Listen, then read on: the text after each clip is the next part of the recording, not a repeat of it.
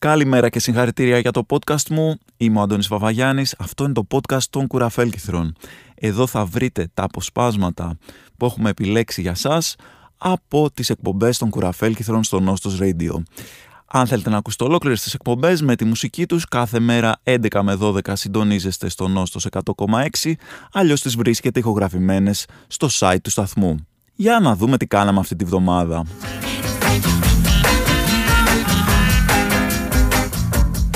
Ικαν με το Moonshake και στα viral ε, της εβδομάδας θα έχετε δει και εσείς αυτή τη φωτογραφία.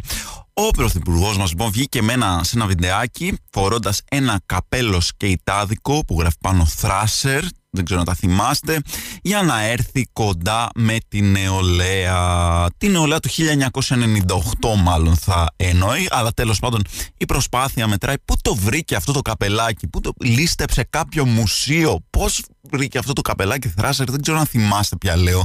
Είναι αυτά τα στρογγυλά καπελάκια που στην αρχή των Zeros τα φόραγαν όλοι, που είναι σε κάποια στιγμή ε, οι Ravers λένε τι πάει με αυτό το ντύσιμο που έχουμε, ας βάλουμε αυτά τα καπελάκια που φόραγαν παλιά οι μπαρμπάδες στο νησί όταν πήγαιναν για ψάρεμα και αυτά θα είναι κατάλληλα για να πάνε να συμβολήσουν την έκλητη ζωή των, ε, που ζούμε εμείς οι Ravers και σιγά σιγά εξαπλώθηκε και τα φόρεσαν όλοι, τα φόραγαν όλοι, τα φόραγαν όλοι. Κράτησε 4-5 χρονάκια όλο αυτό και μετά όλοι μαζί σαν ανθρωπότητα αποφασίσαμε ότι αυτά τα καπελάκια μαζί με τα τσαντάκια μπανάνα ε, ως ανθρωπότητα είπαμε και πολύ σωστά ότι αρκετά με αυτό το αστείο, ε, αρκετά κράτησε όσο εδώ. Tom Waits και Little Drop of Poison. Θυμάστε στο σχολείο που μαθαίναμε διάφορα πράγματα, κάναμε μαθηματικά ας πούμε και λέγαμε καλά πότε θα μας χρειαστούν στη ζωή μας αυτά, κάτι όρια, κάτι ολοκληρώματα και γκρινιάζαμε και υπήρχε πάντα ένας καθηγητής που σου έλεγε καλά μια μέρα θα σας χρειαστούν αυτά, θα έρθει η στιγμή που θα με θυμηθείτε και θα κλαίτε.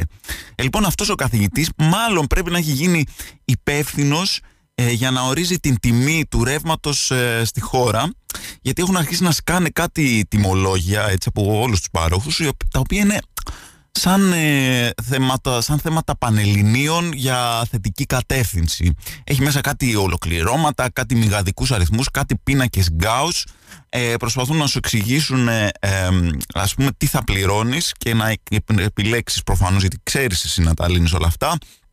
Ε, κάποιος κακοπροαίρετος τώρα μπορεί να λέγει ότι αυτό είναι για να μην καταλάβεις πώς θα στη φερμάρουν αλλά ε, εγώ πιστεύω ότι αυτός είναι αυτός ο καθηγητής που είχαμε όλοι στο Λύκειο ο οποίος ε, όλα αυτά τα έκανε για να μπορεί να μας πει σήμερα σας τα έλεγα εγώ για τα ολοκληρώματα ε, δεν με ακούγατε εγώ τα είχα πει πάντως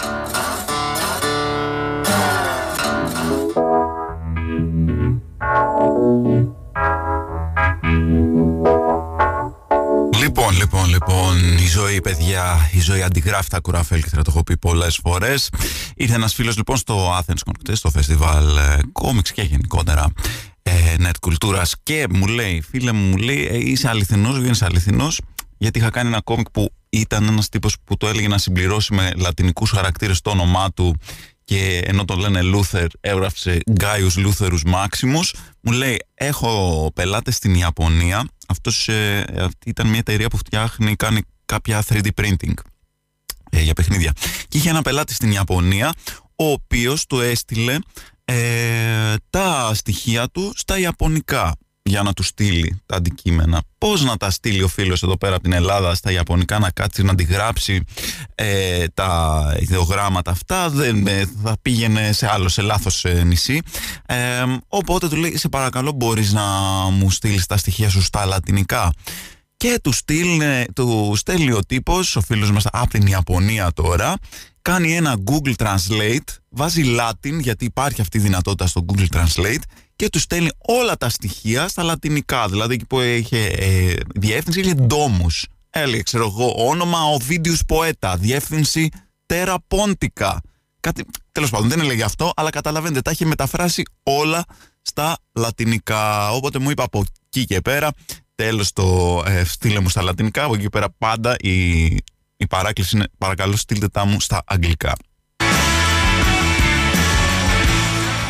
Follow me από R.E.M. και όταν λέω, τώρα είπαμε λίγο για λατινικά και όταν μιλάμε λατινικά μου έρχονται δύο πράγματα στο μυαλό μου. Το ένα είναι το λατινικόν, το βιντεάκι με το λατινικόν, όποιος ε, ξέρει από trash βίντεο ε, στο YouTube καταλαβαίνει αμέσως τι μιλάω. Οι άλλοι δεν, δεν ξέρω πώς. ίσως ψάξετε το να το δείτε. Ε, είναι μια γνώση που πρέπει να έχετε οπωσδήποτε.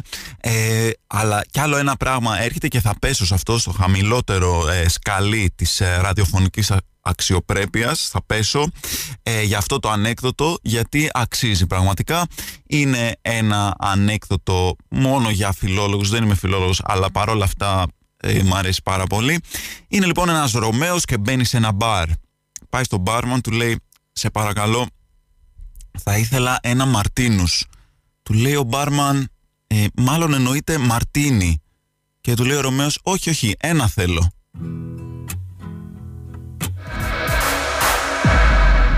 Και τώρα το misheard lyric της ημέρας. Μας ρωτάει πολύ ευγενικά ο φίλος που το έστειλε. Γιατί έτσι το ακούει ως μικρός. Θέλεις Ναβιδάδ. Προσφέρω Άνω και Φελισιδάδ.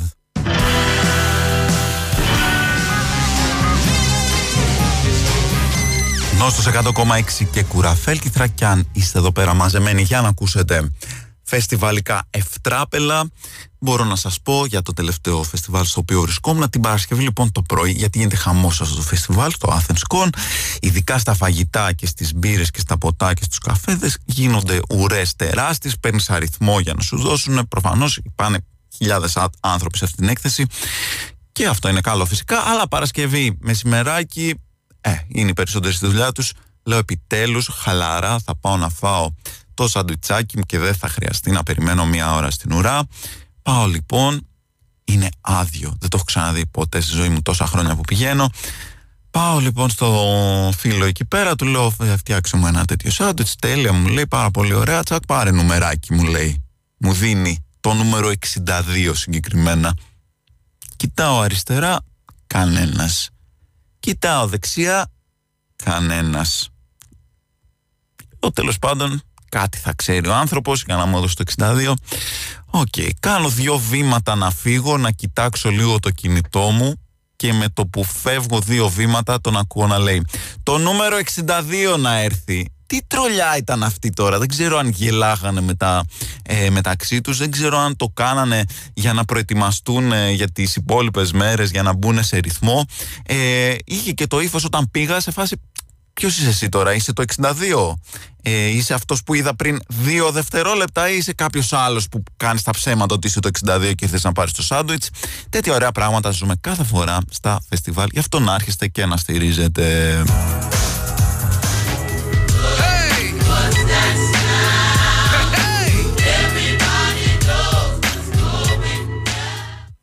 Στο Misheard Lyric της ημέρας ένα καταπληκτικό ποίημα και τραγούδι. Ε, η μπαλάντια του Κυρμέντιου αλλά ένας φίλος μας το πήγε λίγο πιο γκουρμεδιάρικα το πράγμα όταν ήταν μικρός. Πίστευε λοιπόν ότι το τραγούδι λέει και στον πόλεμο όλα για όλα κουβαλούσα πολυβόλα. Να σκοτώνονται οι λαοί για το αυθεντικό φαΐ για το καλό το φαΐ ήταν το είχε πάρει λίγο πιο όχι τόσο ταξικά το θέμα λίγο πιο ε, γκουρμεδιάρικα λίγο πιο γαστρονομικά. Οπότε το πήγε έτσι ο φίλος μας. Εντάξει η κάθε άποψη ο καθένας μπορεί την τέχνη να την ερμηνεύει όπως θέλει έτσι. Νόστος 100,6 και κουραφέλκυθρα και μιας και πιάσαμε την γαστρονομία να σας πω τον αγαπημένο μου τίτλο άρθρου από το περιοδικό Γαστρονόμος ο οποίος είναι «Η παλινόρθωση του Λαπά». «Η παλινόρθωση του Λαπά» θα μπορούσε να είναι και τίτλος της βιογραφίας μου.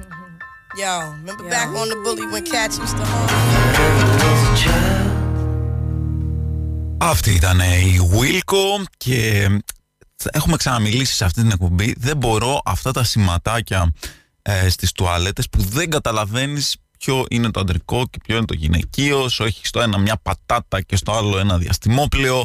Ε, σου, δηλαδή, βάλε ρε παιδί μου το κλασικό ανθρωπάκι. Προχτές ήμουνα κάπου, βλέπω ένα περίεργο έτσι ανθρωπάκι στραβό, το κεφάλι του έφευγε προς τη μία πλευρά, είχε ένα τεράστιο πόδι, ένα μικρό, έχει μόνο ένα χέρι. Τελικά κατάλαβα ότι είμαι απλά στο, στα γραφεία της ε, Νέας Αριστεράς και αυτό ήταν το λόγο τους, δεν ήταν ε, ε, για την τουαλέτα. Βασικά είναι ένα λόγο το οποίο είναι σαν ε, η Alpha Bank και το, και το ανθρωπάκι από την τουαλέτα ε, να κάνανε παιδί και βγάλανε αυτό το υπέροχο λόγο. Πάντα, παιδιά, όταν βγαίνει ένα καινούριο λόγο σε κόμματα, ακόμα και αν γίνεται ανανέωση, πάντα υπάρχει αυτή η συζήτηση. Ποτέ δεν αρέσει σε κανέναν έτσι. είναι, είναι δεδομένο. Θυμάστε το άλλο που ήταν ε, όταν είχε γίνει ο ΣΥΡΙΖΑ που είχε, που είχε κάνει που προσπαθούσε να είναι σαν αστεράκι αλλά ήταν σαν πατερίτσα.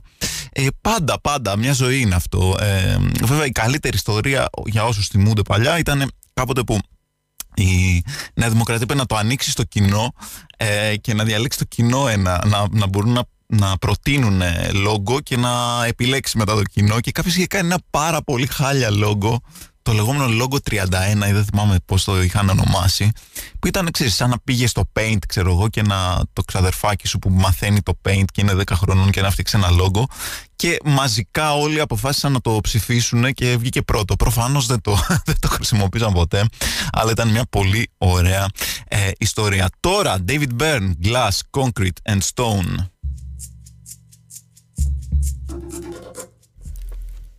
Μου αρέσει που τα παλιά χρόνια προσπαθούσαν οι άνθρωποι να κρίνουν το IQ των πτηνών και αυτοί που το κάνανε βρίσκαν και τεράστιες διαφορές, τεράστιες διαφορές. Σου λέει αυτός ξεφτέρει, πω πω το ξεφτέρει λέει θα είναι πανέξυπνο, το σαΐνι ακόμα πιο έξυπνο, η κουκουβάγια; Δεν το συζητάμε, είναι το σύμβολο της σοφίας. Hm.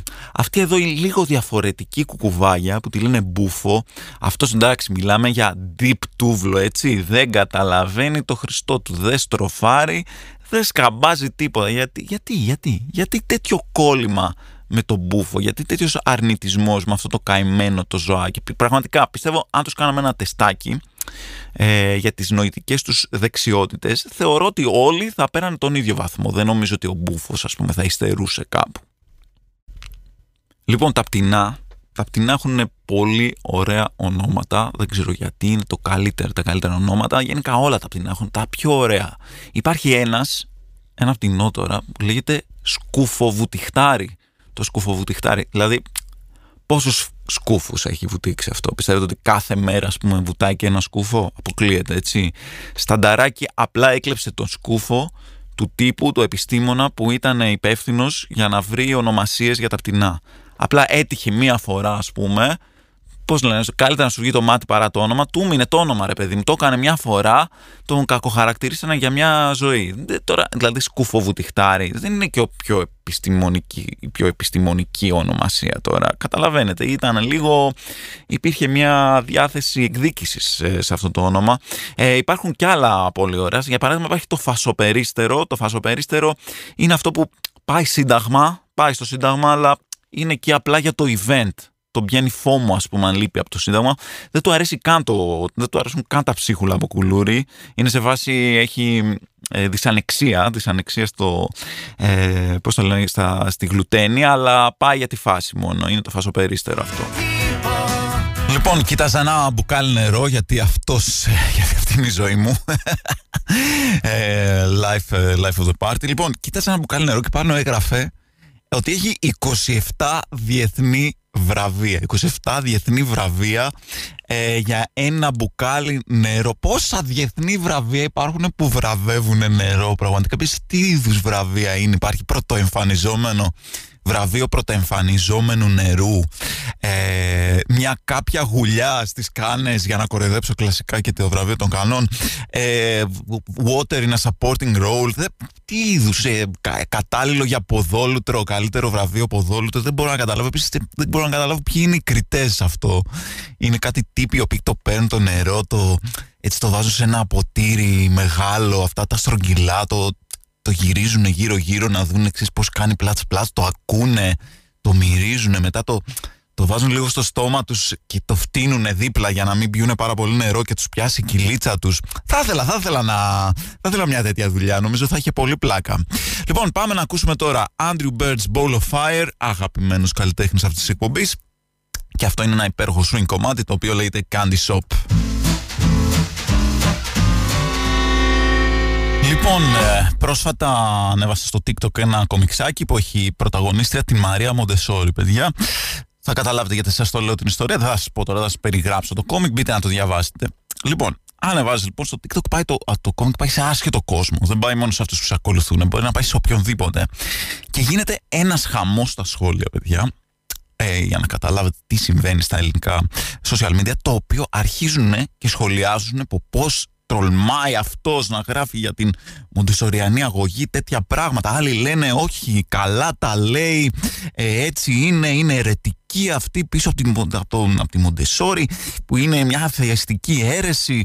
Ξεκινά λοιπόν μια ολόκληρη συζήτηση φιλοσοφική γύρω από την μοντεσοριανή αγωγή και για τα θετικά και τα αρνητικά της στα σχόλια ένας πανικός. Εντωμεταξύ εγώ αυτό το κόμικ το έφτιαξα γιατί στο τέλος ήθελα να κάνω το λογοπαίγνιο Montessori not sorry Montessori not sorry ε, ένα αστείο που μου το έχει στείλει παρατώντας ο Θανάσιος ο Σαμαράς ο κωμικός. Είναι απίστευτο ρε παιδί μου τι δίψα έχουμε. Είναι απίστευτο δηλαδή το βλέπω φοβερά πρέπει ρε παιδί μου Έλληνας πρέπει για να απολαύσει κάτι να θεωρεί ότι από πίσω κρύβεται κάποιο βαθύ νόημα γιατί είναι σοβαρό, δεν γελάς έτσι απλά.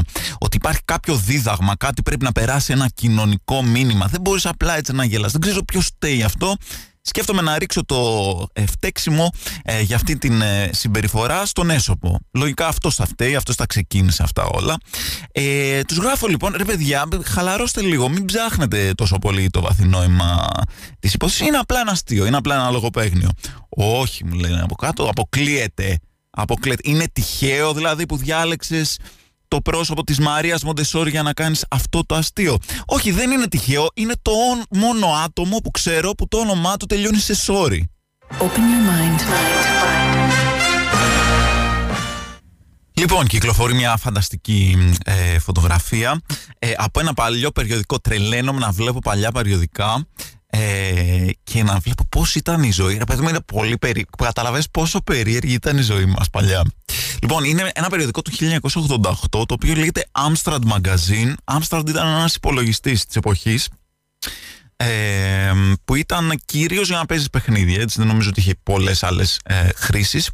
Και φαντάζομαι ότι γενικά στα, στα εξώφυλλα του Amstrad Magazine είχε διάφορα παιχνίδια που κυκλοφορούσαν. Ε, σου είχε το Space Invaders, ξέρεις, τέτοια πολύ basic παιχνίδια κάθε φορά ε, και κάποιες κριτικές. Τώρα, σε αυτό το, σε αυτό το τεύχος του Ιουνίου του 1988, στο εξώφυλλο έχει τον, το, τελευταίο, το τελευταίο θέμα που θα μπορούσε να φανταστείς να έχει ένα περιοδικό με υπολογιστές. Έχει τον Λεωνίδα Κύρκο, τον Λεωνίδα Κύρκο, Νομίζω τότε πρέπει να ήταν γραμματέας του ε, συνασπισμού τότε. Νομίζω τώρα τρέχα γύρω, είναι και πολύ παλιά.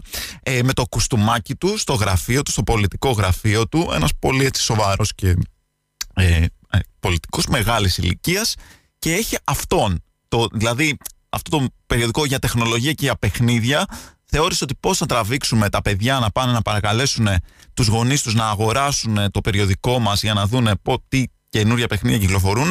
Θα βάλουμε στο εξώφυλλο τον Λεωνίδα Κύρκο. Έτσι σκεφτόντουσαν το 1988 και έχει και μια καταπληκτική ερώτηση. Δηλαδή είναι, έχει τίτλο Λεωνίδας Κύρκος και από κάτω υπότιτλο Computers υπέρ ή κατά. Δηλαδή το πιο basic, η πιο basic ερώτηση. Ή είσαι υπέρ, ναι, computers παντού, ή είσαι κατά. Μάλλον δεν πήγε πολύ καλά κάποιος που θα απάντησε κατά σε αυτή την ερώτηση. Η ιστορία δεν πήγε ε, όπως θα περίμενε. Δεν ξέρουμε τι απάντησε ο Λεωνίδας ο Κύρκος φυσικά θα πρέπει να αγοράσουμε αυτό το περιοδικό να ταξιδέψουμε μέσα στο χρόνο γιατί δεν ξέρω που μπορούμε να το βρούμε και πάμε να ακούσουμε τώρα εμείς εδώ την Γιασμίν Χαμντάν και το Deny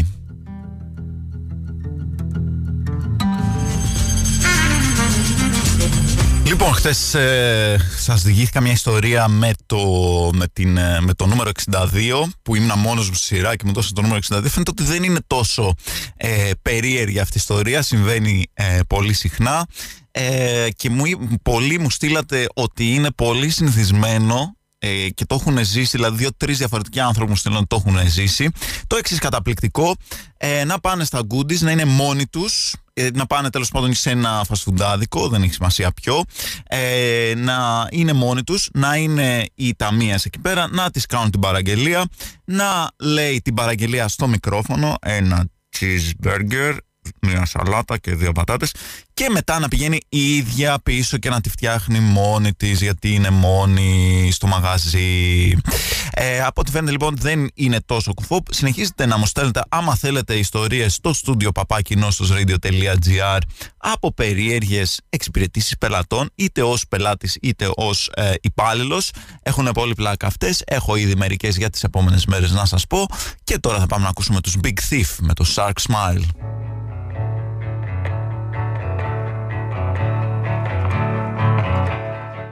Νόστος 100,6 και κουραφέλ και θα λέμε εδώ ιστορίες από επαφή με, ε, πώς το λένε, με μαγαζιά είτε από τη μία πλευρά του πάγκου που πουλάει είτε από αυτή που αγοράζει. Θα, μας, ε, θα σας μοιραστώ τώρα μια ιστορία που μου έστειλε ο Γιώργος ο οποίος λέει θα, θα ταυτιστώ εδώ με τον Σουρλατζή θα σας πω, να σας πω την αλήθεια παρόλο που το έγραψε ως αστείο αλλά θα καταλάβετε τι εννοεί. Πάει λέει για γύρω Βλέπω ότι έχει διάφορες άλλες ε, σάλτσες, οπότε λέει τους ζητάει γύρω πατάτες κρεμμύδι τυροσαλάτα του κυρίου που σερβίρει του τη λιχτά, του λεγόμενου, του πακετά.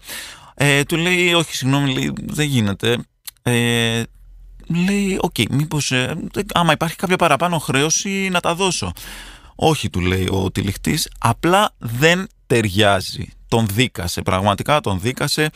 Δεν ταιριάζει, φίλε μου, άμα έχεις άποψη γαστρονομική, ε ναι, δεν μπορεί να έρχεται ο άλλος και να στο αλλάζει.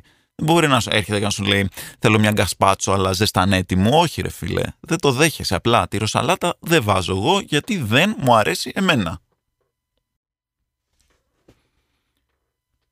Να μοιραστώ εδώ κι άλλη μια καταπληκτική ιστορία από αυτές που μου στείλατε. Η φίλη εδώ η Ελευθερία λέει ότι είχε κάνει κάποια στιγμή ε, μια εγχείρηση και τα φάρμακα που έπαιρνε μετά ε, την είχαν, είχαν κάνει την κοιλιά της να φουσκώσει λιγάκι και κάθε πρωί λοιπόν πήγαινε σε ένα ε, καφέ και έπαιρνε τον καφέ της και μαζί με τον καφέ μερικά μελομακάρονα. Κάποια μέρα λοιπόν η υπάλληλος εκεί πέρα στο καφέ Της λέει: Αχ, θέλω πολύ καιρό να σας ρωτήσω. Είστε έγκυος. Τόσες φορές σας βλέπω εδώ πέρα, έρχεστε παίρνετε τα μελομακάρονα.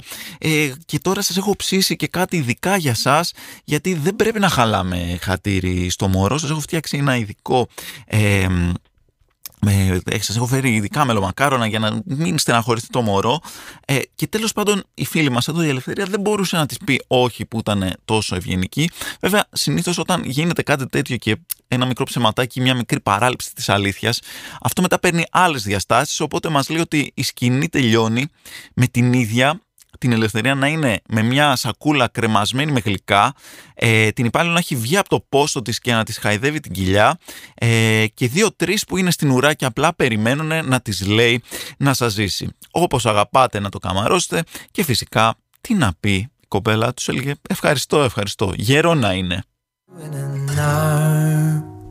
Εν τω μεταξύ στο BBC Radio, όχι να διαφημίσω τώρα έναν ε, ανταγωνιστικό σε εμάς σταθμό, γιατί ξέρετε, Νόστος και BBC Radio έχουν μεγάλο ανταγωνισμό.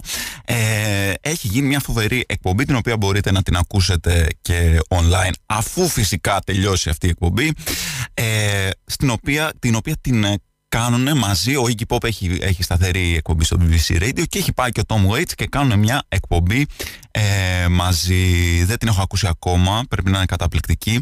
Έχω ακούσει όμως έτσι ένα-δύο λεπτά και επειδή έχουν και οι δύο τόσο χαρακτηριστικές φωνές και έχουν κιόλας μεγαλώσει και έχουν γίνει έτσι λίγο πιο έντονες ξεκίνησα να ακούω και είναι σαν να υπάρχουν σαν να είναι δύο τύποι οι οποίοι μιμούνται τον Iggy Pop και τον, ε, τον Waits και μάλιστα όχι πολύ καλά γιατί είναι πολύ υπερβολική σε φάση εντάξει καλά τον κάνει ο Μιτσικώστας τον Tom Waits αλλά λίγο υπερβολικός ρε παιδί μου θέλει λίγο tone down. Ο τύπος που έβγαζε τις ονομασίες για τα διάφορα μέρη ε, και έβγαλε το λαγονίσι έτσι. Πιστεύετε ότι κράτησε τη δουλειά του. Την επόμενη μέρα πήγε και ήταν όλα καλά. Α πούμε, δεν έπεσαν κάποια κεφάλια στο department που ορίζει τα ονόματα των διάφορων μερών. Ο τύπος δηλαδή πήγε εκεί, είδε θάλασσα, μπορεί να δει και κανένα λαγό, σου λέει Λαγονήσι. Οκ, δεν είναι νησί. Θα μου πεις, υπήρξε το κακό προηγούμενο του Καρπενησίου που μπορεί να τον κράτησε αυτόν τον τύπο στη δουλειά του; Στα νέα της Showbiz τώρα, το Netflix εμπιστεύτηκε έναν ε, σκηνοθέτη με ένα budget 44 εκατομμυρίων ευρώ για να γυρίσει μια σειρά ονόματι Conquest. Την είδατε αυτή τη σειρά, όσο την είδατε εσείς τόσο την είδε και το Netflix, γιατί αυτός ο τυπάς ε, έκανε αυτό που είναι η Los Angeles version του πιστολιάσματος φοιτητικής ταβέρνας τι, στα πετράλωνα, δηλαδή πήρε τα λεφτά και τα έκανε bitcoin. αυτό λοιπόν ε, πυροδότησε και κάποιες άλλες εξελίξεις. Για παράδειγμα, οι γείτονές του που τον έβλεπαν ξαφνικά να κυκλοφορεί με πέντε διαφορετικές Rolls Royce και μια Ferrari. Δεν ξέρω τι είχε πριν, κανένα φιατάκι. Πάντως δεν ήταν πολύ καλό στο να κρύψει όλο αυτό το ξόδεμα, δεν ήταν πολύ διακριτικό, θα έλεγα. Το καλύτερο όμως είναι αυτό ότι μετά ε, πήρε μία από αυτές τις πέντε Rolls Royce, πήγε σε έναν δικηγόρο και έκανε μήνυση στο Netflix γιατί αθέτησε τη συμφωνία μεταξύ τους τώρα γιατί επειδή δεν ανέβασε τη σειρά που δεν γύρισε δεν ξέρω τι ακριβώς μπορεί να είναι αυτά. Δεν τα καταλαβαίνω και πολύ αυτά τα νομικίστικα παιδιά. Γι' αυτό ξεχάστε αυτά τα Netflix και τα Netflix και πιάστε το Σινόμπο, πιάστε το Σινόμπο που κάνει παραγωγάρες, όπως για παράδειγμα παραγωγή των κουραφέλκυθρων The Movie που έρχεται πολύ σύντομα μέσα στο σπιτάκι σας και εγώ μπορείτε να με τσεκάρετε όπου θέλετε. Κυκλοφορώ ακόμα με ένα ωραίο μικρό Honda Jazz. Σας είπα ξανά για την ε, καταπληκτική εκπομπή που κάνανε ο Iggy Pop μαζί με τον Tom Waits στο BBC, την οποία μπορείτε να τη βρείτε στο διαδίκτυο και να την ακούσετε. Όχι τώρα φυσικά που ακούτε ενώ στους 100,6 και κουραφέλ και να μην δίνετε ε, ακροαματικότητα στον ανταγωνισμό μας, στο βασικό μας ανταγωνιστή που είναι το BBC. Αλλά τέλος πάντων όταν την ε, ακούσετε είναι, πολύ, είναι απολαστική πραγματικά. Έχει ένα πάρα πολύ ωραίο σημείο σε κάποιο, κάποιο σημείο της εκπομπής παίζουν ένα κομμάτι το οποίο ε, γενικά παίζουν πολύ ψαγμένα κομμάτια και μιλάνε για αυτά και παίζουν ένα κομμάτι και λέει ο, το Μουίτσα ότι αυτό είναι traditional, είναι δημοτικό κατά κάποιο τρόπο θα το λέγαμε εδώ. Ε, και ότι πόσο το αρέσει κάθε φορά ε, που βλέπει ότι ένα κομμάτι είναι traditional γιατί σκέφτεται ότι α, είναι όλο, αυτό το έχουμε γράψει όλοι άρα είμαι και εγώ μέσα, είναι, το έχω γράψει και εγώ οπότε είναι πολύ ωραία, ένας πολύ ωραίος τρόπος να σκέφτεσαι όταν ε, ακούς ένα κομμάτι το οποίο είναι παραδοσιακό, δημοτικό κτλ. Πεις, α, είμαι και εγώ μέσα, έχω γράψει και εγώ αυτό το κομμάτι.